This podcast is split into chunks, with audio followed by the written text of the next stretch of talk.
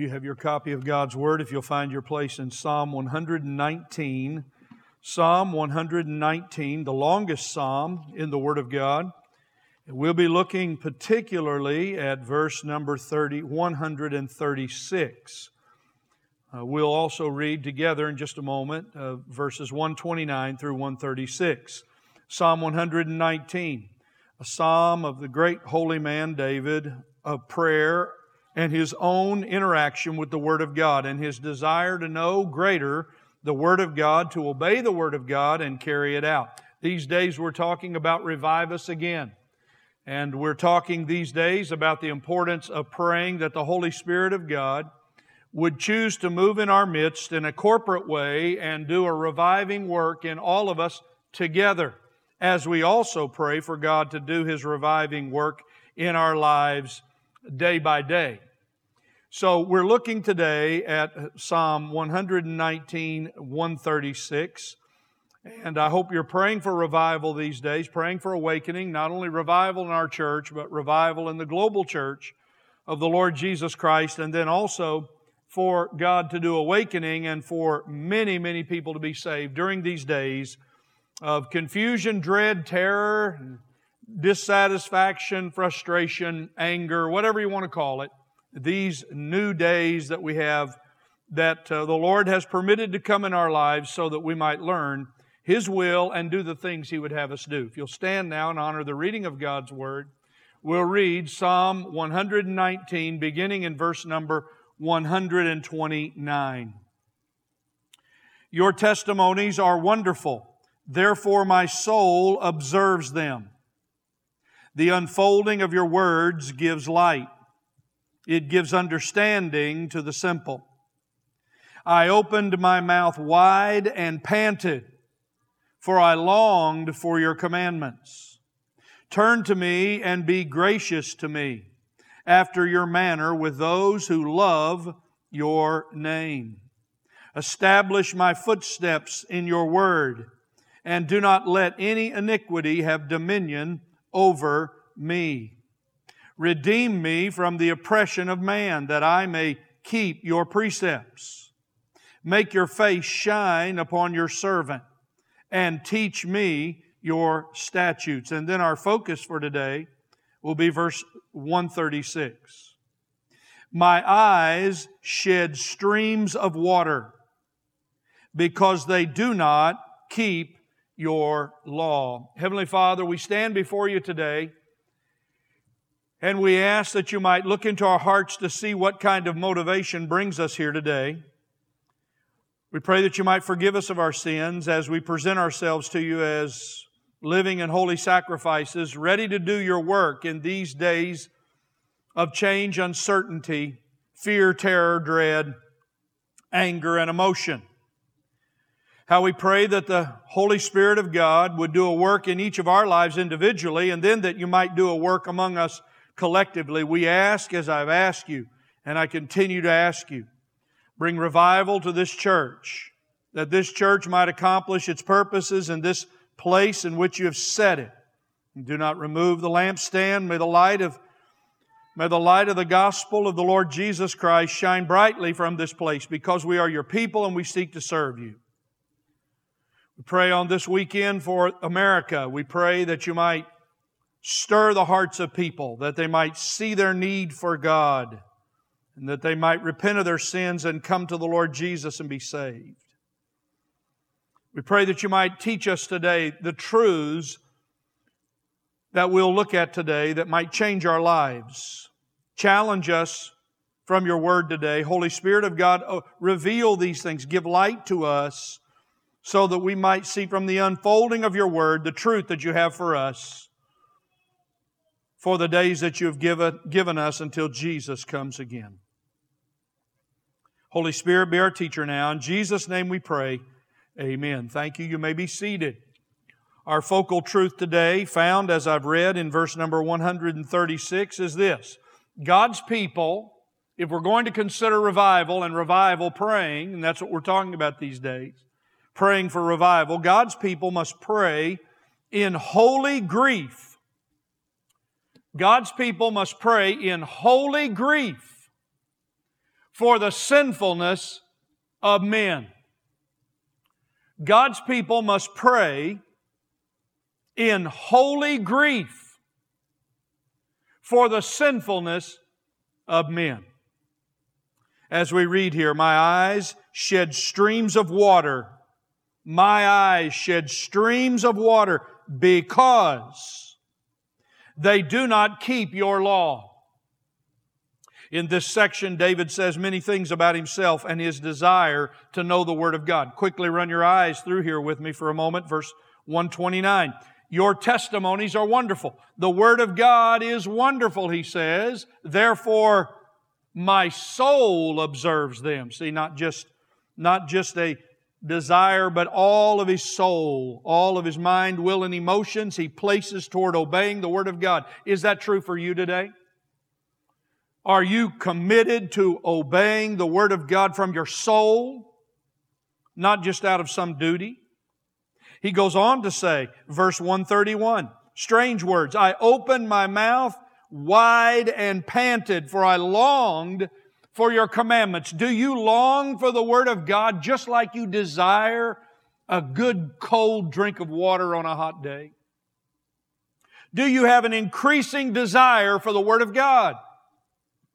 I opened my mouth wide and panted. First, my soul observes your word, verse 129. Then, my mouth is opened wide to long for your word, verse 132. Turn to me and be gracious to me. This is the constant prayer of God's people.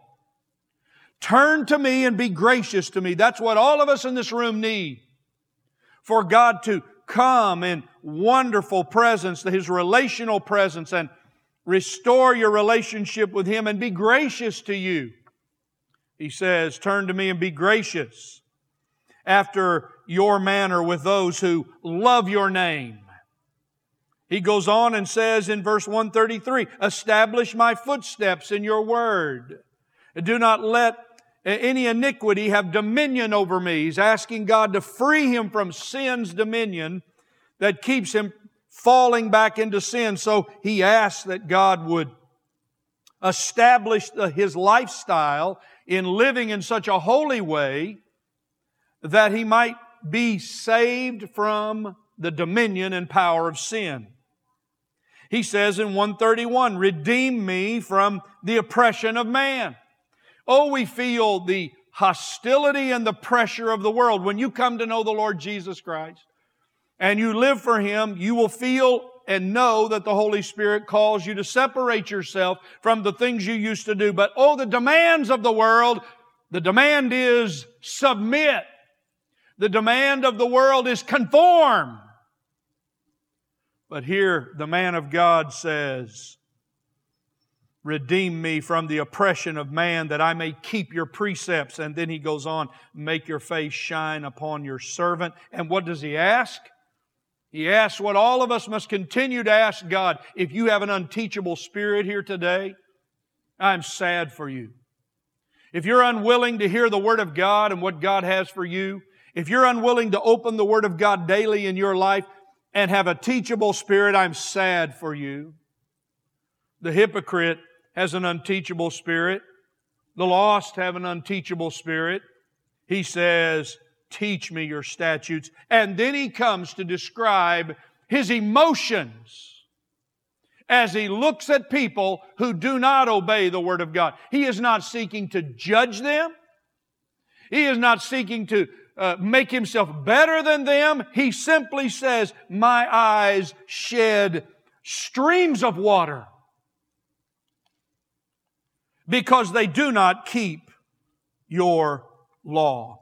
God's people must pray in holy grief for the sinfulness of men. May I ask you some questions as we begin? I would say that this is a very informed congregation. You're up on the current events. You watch plenty of news. Congratulations. You watch the news. So when you see, when you have your television on or your device, and you're scanning through the internet or however you get your news or whatever, it comes up on your phone all the time. when you hear or see the events in the world today. I'm not going to list them all. You already know what they are.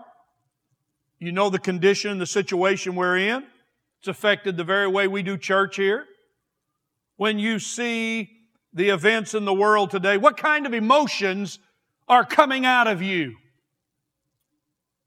Are you angry? Are you mad? Are you wanting to get things straightened out? Are you trying to take control? How, what, how do you feel? What kind of emotion comes out of you when you see what's happening in the world today? Are you angry at the sinful behavior of people all around us? Is the first thing that comes out of your, uh, in your, into your mind is a uh, disgruntled frustration and anger toward people who do things that you do not agree with and treat people in ways they ought not to do it?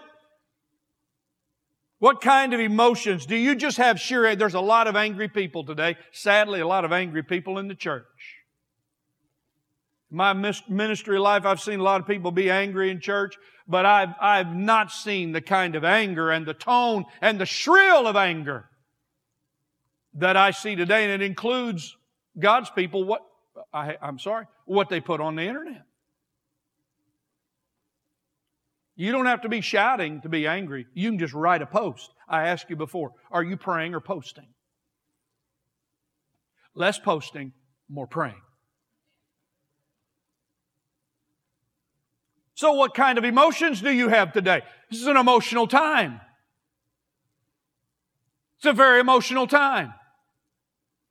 And those of you watching me who can't be with us, God bless you. How do you feel today as we come across these 4th of July days? Do you even pray for the sinful people of the world? Do you even pray for them? I've asked you if you pray.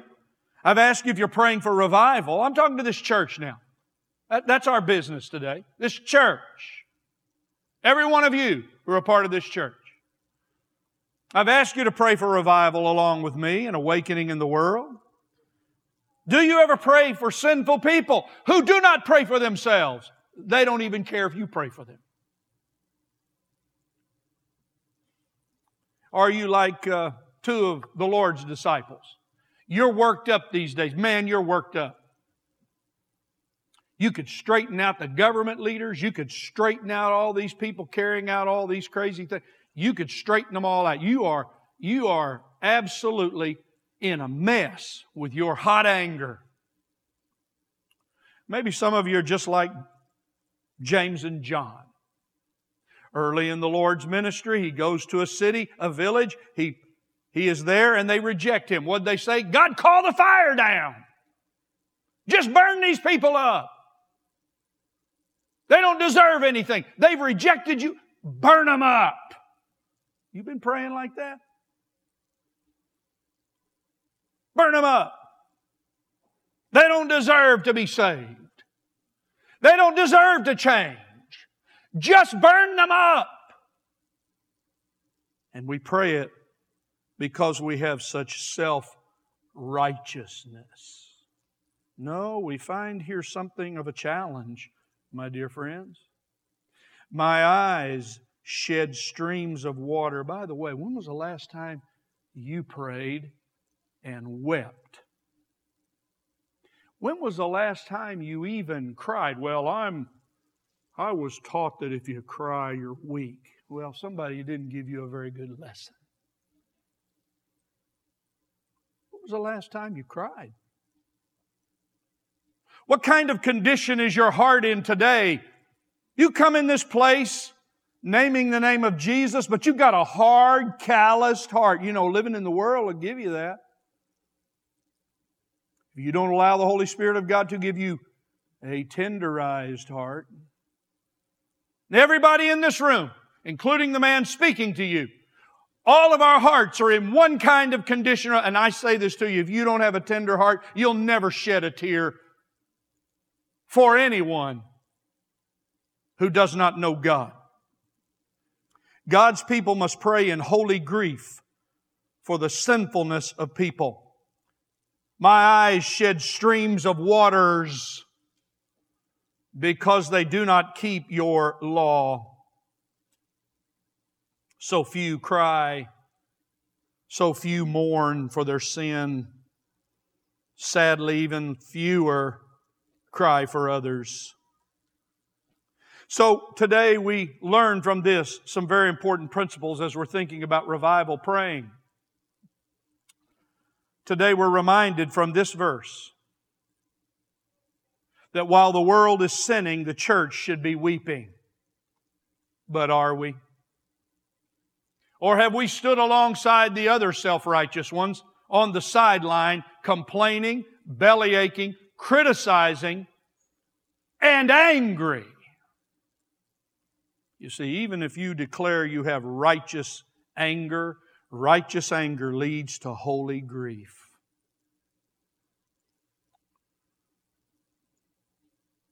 Today, while the world is sinning, the church must be agonizing and praying. Pastor Mike, what are these are such strange times. Solomon said there is a time for laughing and there's a time for weeping. And I say to you, church, whether you listen to me or not, this is a time for weeping. Will you shed a tear for the condition of the church in the world, including this one and the world in its desperate lostness? Tearless Christians well, we have several observations that come from this. You see, he's crying because, 136, they do not keep the law of God. So here are my three observations from this text. Number one, God's people should, and I've already been going to this, God's people should feel. I want you to feel with me today. That's why I'm preaching this as I am. I'm trying to exhort you. I want you to feel what I'm trying to say to you. God's people should feel holy grief as they see with their eyes the sinfulness of other men. Secondly, he says, My eyes shed streams of water because a second reason. They do not keep your law. You see, God's people experience holy grief. You know why? Because we know something. This is a very educated, knowledgeable church.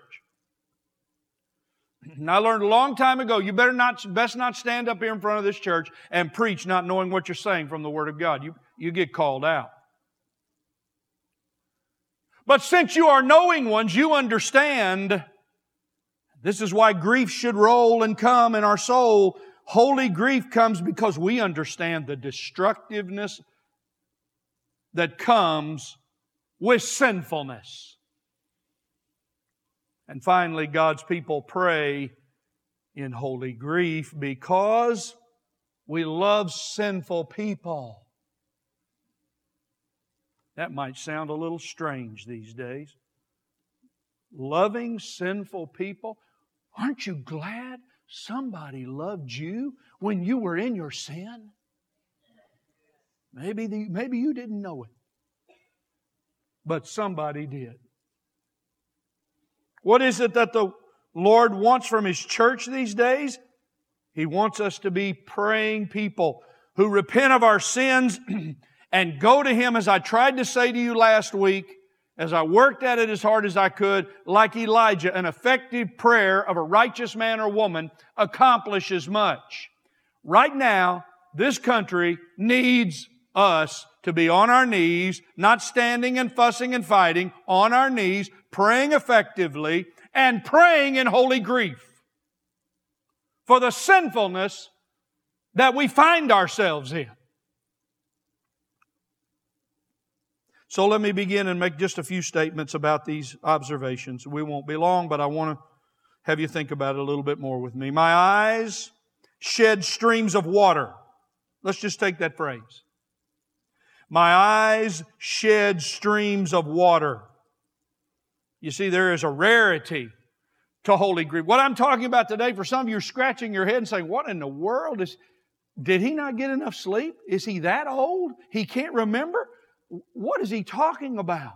I'm talking about something that's rather rare among God's people. We collect lots of prayer requests, but is there any holy grief in our praying? Is there a sadness, a godly sorrow? You see, godly sorrow leads to repentance, but godly sorrow carries on in your life as a believer when you see the sinfulness that you have. You're saddened by your own sinfulness, and then you see, oh my, look around me. I look around and I see all of these things, and my emotions, I'm broken. There's rarity for the holy grief of the sinfulness of men. You need to go home and read in careful detail Ezekiel 9. Ezekiel 9, the prophet of God sees the vision, and God brings the angel, the recording angel, and he brings some terrible angels who have instruments of death in their hand, and God gives this word to the recording angel Go through the midst of the city, through the midst of Jerusalem and put a mark on the forehead of the men who sigh and groan over all the abominations which are being committed in its midst. Put the mark, put the mark on the foreheads of those who sigh and groan.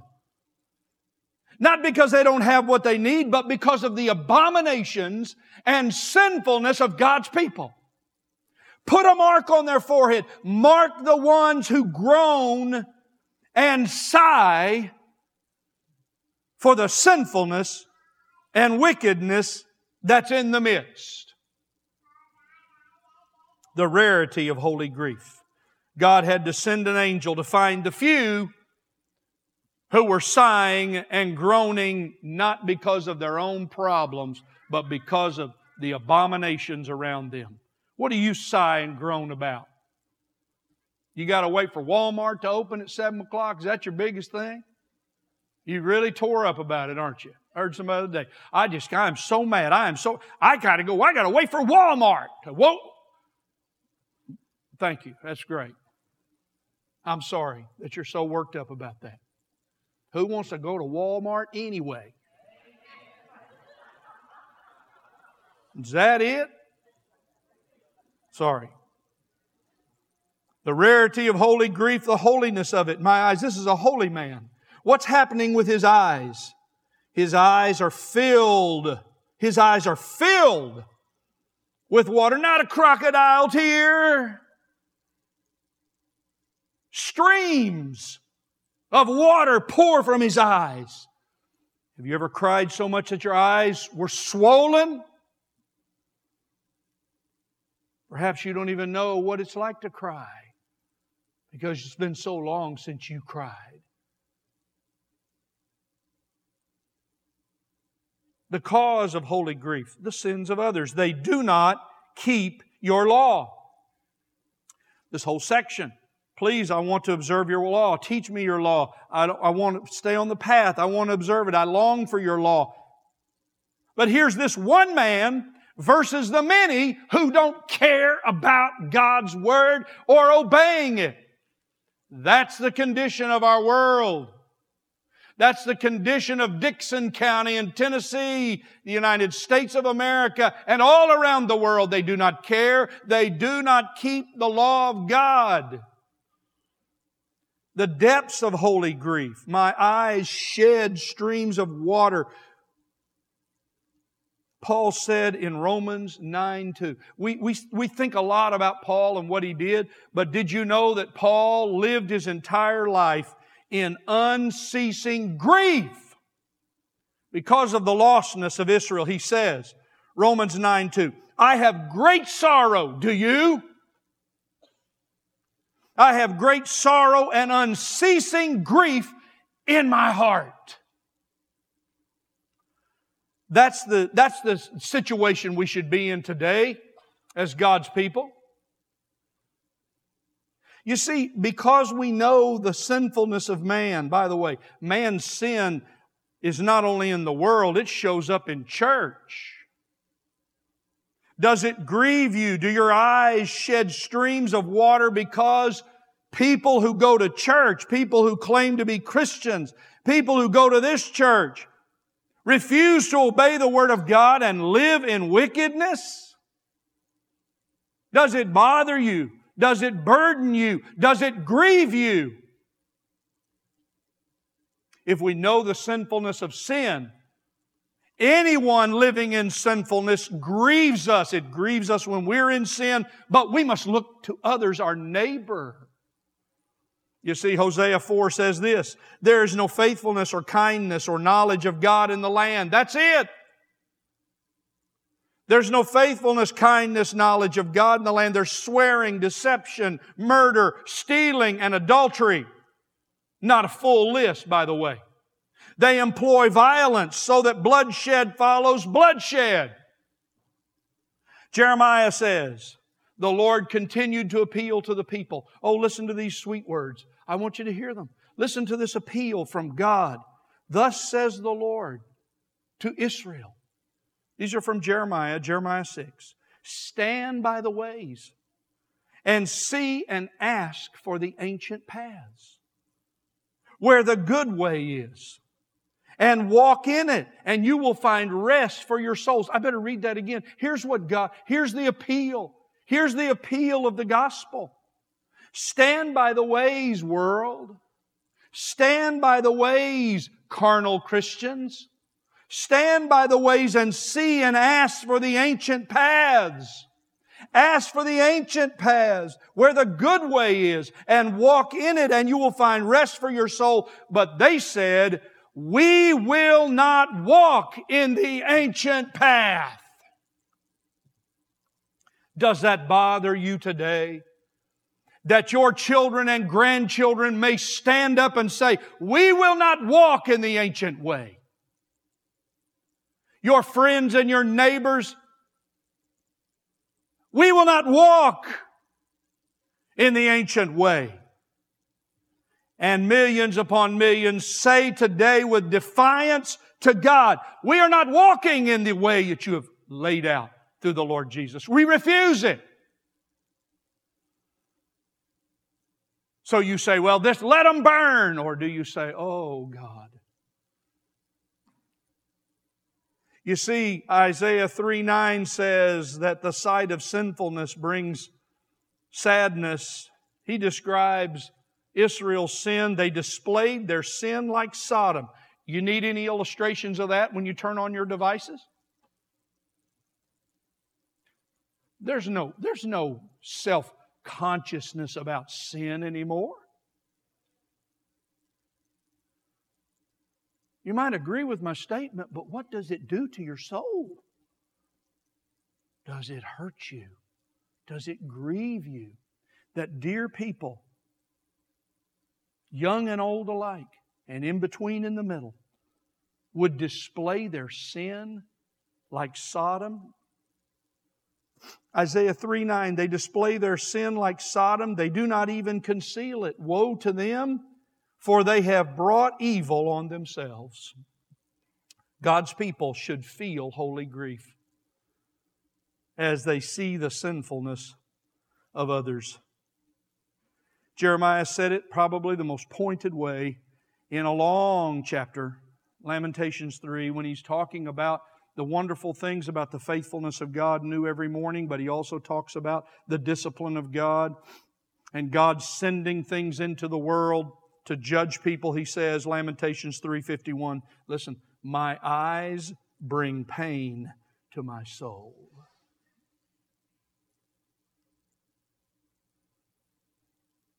My eyes bring pain to my soul. When you see it, how do you feel about it? God's people my eyes shed streams of water because they do not keep your law. Second observation God's people experience holy grief when they understand the destruction of, sin, of man's sinfulness. You see, today, we learn from Paul in Romans chapter 1 these very familiar words that the wrath of God, this is Romans 1:18, the wrath of God is revealed from heaven against all ungodliness. by the way, whether it's in the church house or the government house or the business house or your personal house. The wrath of God is revealed from heaven. The wrath of God is revealed from heaven against all ungodliness and unrighteousness of men who suppress the truth in unrighteousness. I'm not going to believe that. The Bible may say it, but I'm not going to believe it. I refuse to believe what the Bible says. I'm suppressing it. I'm suppressing the truth. And what happens? Paul gives a long drawn out description in the rest of this chapter describing this fact. When the wrath of, this is why, this is what ought to make you sad. When people continue in their sin and continue in their sin and refuse to repent and refuse to come back to the Lord, finally, God gives them over to what they want. The wrath of God is, here, you want this? Here's what you have. So we read, Paul says, God gave them over to lusts in their heart, to impurity. God gave them over to degrading passions. God gave them over to a depraved mind. And from a depraved mind, I read the list. It's not a full list.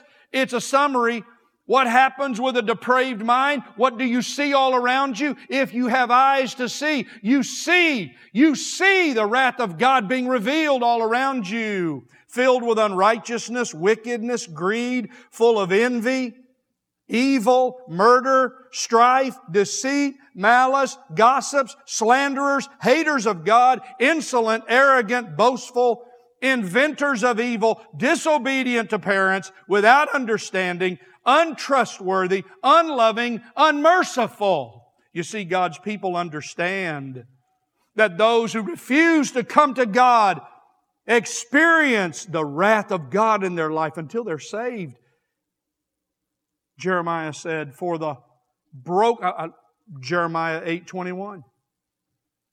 For the brokenness of my people, I am broken. What breaks you? What breaks you? Are you broken because of selfish things in your life? We're all wrapped up in a ball on our things, aren't we? I am broken for the brokenness of my people. I mourn, dismay has taken hold of me. You see, God's people understand, my dear friends, that there is a coming eternal destruction for those who refuse to obey the gospel. Paul said, The Lord Jesus will be revealed from heaven in flaming fire taking vengeance on them that know not God and obey not the gospel and the glory of His power. If hell is real, why don't we weep for the lost?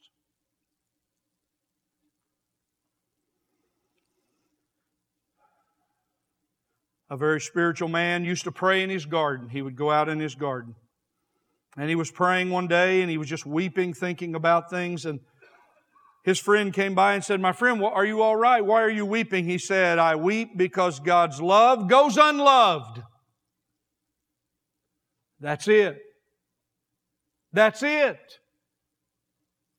I weep because God's love goes unloved. I preached uh, some time back when we were preaching through uh, being saved, saved, saved, and I preached about the terrible truth that those who do not believe in the Lord Jesus Christ will die and go to hell. And man frequented this church a lot.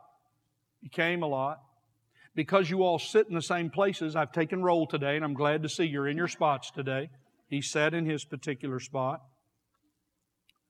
When I preached that message on the fact that those who do not believe in the Lord Jesus Christ will die and go to hell, he met me at the back door when we could do those things and said, while those were very strong words, I don't think I'll be back.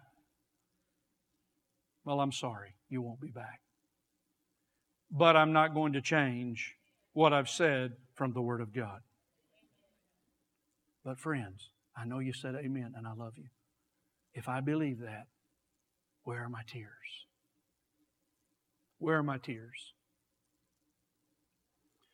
You see God's people, thirdly, pray in holy grief because they love sinful people. Look, I got some questions for you.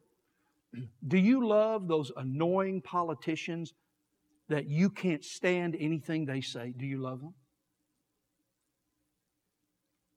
Are you a political person or are you a spiritual person? What, what are you? You think the Lord knew anything about what was going on in the Roman government when he was on the earth?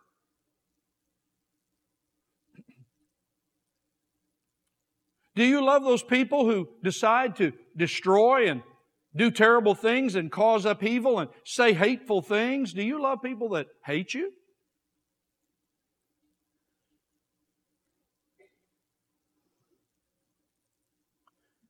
You can't pray for people if you don't love them.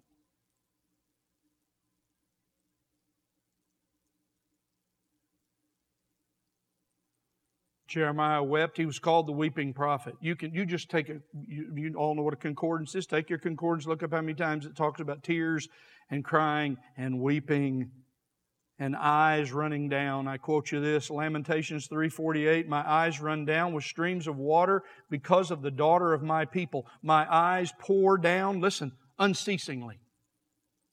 You see, you never get over the holy grief that God gives you for your own sinfulness and for the sinfulness of others.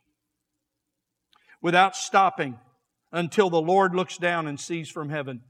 As I quoted earlier, my eyes bring pain to my soul because of all the daughters of my city. The Lord Jesus, when he approached Jerusalem, Luke 19:1, he saw the city and he wept over Jerusalem. There is no greater example of holy grief than that of the Lord Jesus Christ, and he wept over Jerusalem. And he said, If you, Jerusalem, had known in this day the things which make for peace, but now they have been hidden from your eyes, the Lord Jesus wept because of their, their unwillingness to believe that He was the promised one. And He was there in flesh the Lord Jesus wept for the city of Jerusalem and all of its wickedness. Not only did the Lord weep for his friends, he wept for his enemies. He was burdened and grieved by their hard heartedness. I ask you, does it grieve you when you see the hard heartedness and the sinfulness of those who will not come to God? Moses, Jeremiah, Daniel, the Lord Jesus, and many others I could list, all prayed in holy grief for the sins of others. My eyes shed streams of water. Do yours? Because they do not keep your law. I tell you this some of us are pretty proud of our spiritual condition, which is, by the way, a dangerous thing. But you can measure your spiritual condition by the, your, the lack or presence of holy grief for sinfulness in your life and others. The Lord Jesus said, Blessed are those who mourn. They shall be comforted. When does the Lord comfort me? When I am gripped by how wicked and sinful I am and have been, and when I've fallen from doing the things I should do, and I mourn it. So, these things we must remember today. Let me give you some things to remember as we wrap up these very important truths. First of all, holy grief is Christ like grief. You see, we learned a few weeks ago that when the Holy Spirit is grieved, when you, when you and I sin against God as believers, we grieve the Holy Spirit. If you have a good, if you have a good marriage, you don't want to grieve your husband or wife, your, your, your spouse. If you have a, if you, if you're in your family, children don't want to grieve their parents. They love them. Why would you grieve God by sinning in His face? Doing the things you do. And when we understand and we're filled with the Spirit of God, we carry with us that same Spirit grief for those who refuse to follow God. We're not angry with them.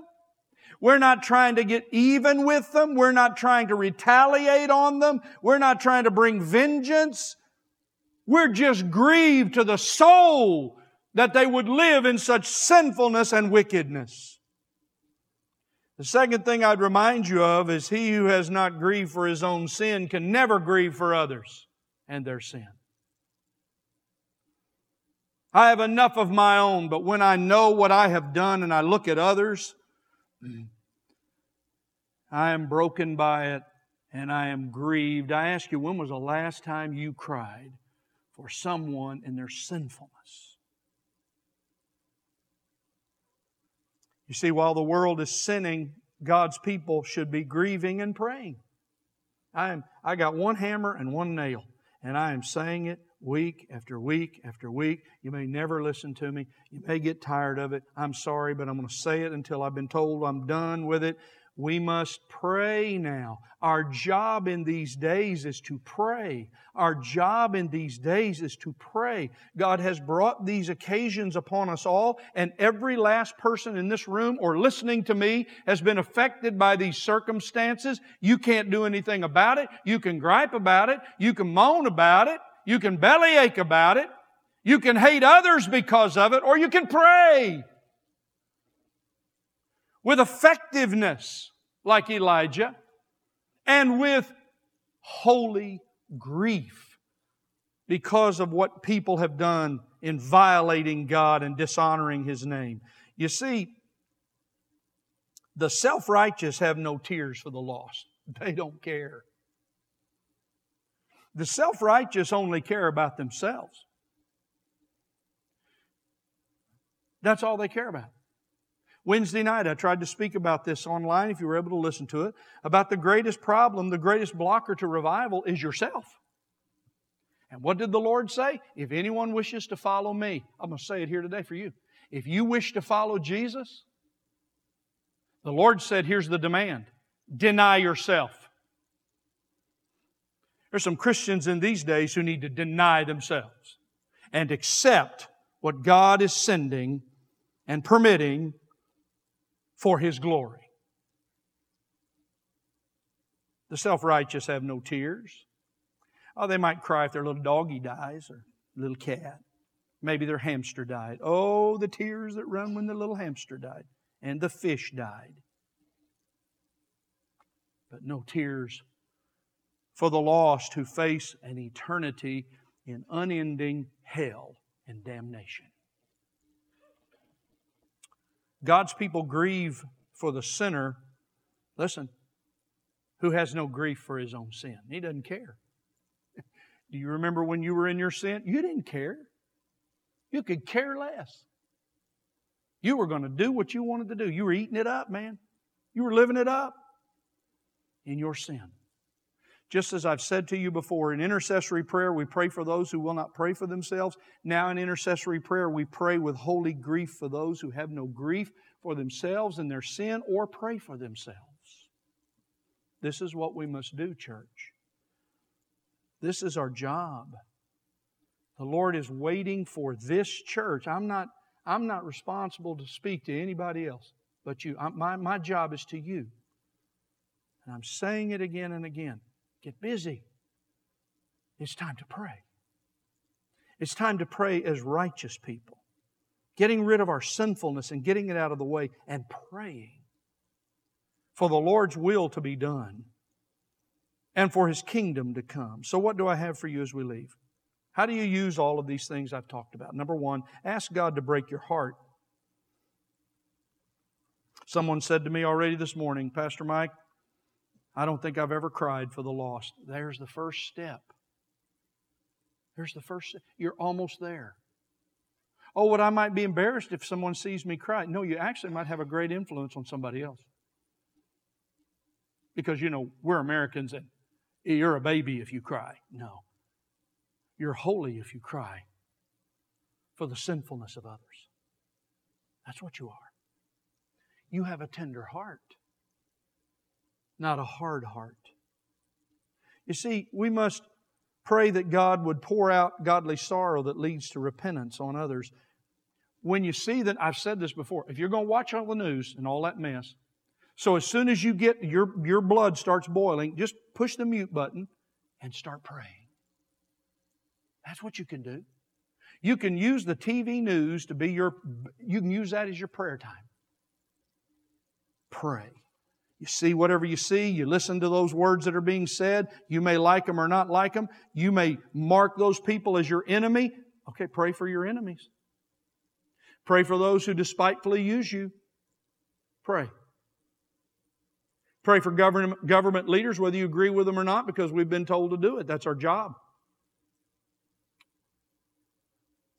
Confess your hard heartedness and your lack of holy grief. You know, it's 4th of July. You're all ready to get out of here. Here's a good thing for you you're going to have your grill out, unless it's raining today, and you, you hopefully somebody tenderize the meat before you cook it. Maybe that's what you need today. For God to come in and tenderize you. Tenderize you. You see, when you get saved, the prophet said God replaces the stony heart with a heart of flesh, which means he replaces a hard heart with a soft heart. I ask you today, are you soft hearted? Or you, have you just gotten cold and hard hearted because of the world in which we live? The only way it'll come and change is by the lesson we learn here from our holy man of God. You know what changes your heart? The Word of God and the Holy Spirit. You don't spend time in the Word of God, your heart will stay hard. We don't need more hard hearted Christians around here. The churches of the world don't need hard hearted Christians. Need holy, grieving Christians. Remember, everyone who does not trust the Lord Jesus will go to hell. Do you care? Do you care? Well, they're not in my family. More bless God, all mine are in. okay, great. Congratulations. Is that all that matters? Just yours? The psalmist said it. The nations are sinking down. The nations are sinking down in the pit which they have dug. The nations are sinking down. America is sinking down. America is sinking down. Will anybody pray with holy grief? Psalm 920 ends in this way Put them in fear, O Lord. Let the nations know that they are but men. There are a lot of people today who believe they're going to solve all of these problems on their own, and they're certainly not praying. We went through the National Day of Prayer, and it wasn't even mentioned during these days of dread, terror, pandemic, interruption, frustration, exhaustion, whatever you want to pick. So the Lord has permitted these things to come for the church and for the world. Put them in fear, O Lord. Let the nations know this is my prayer. This is my prayer.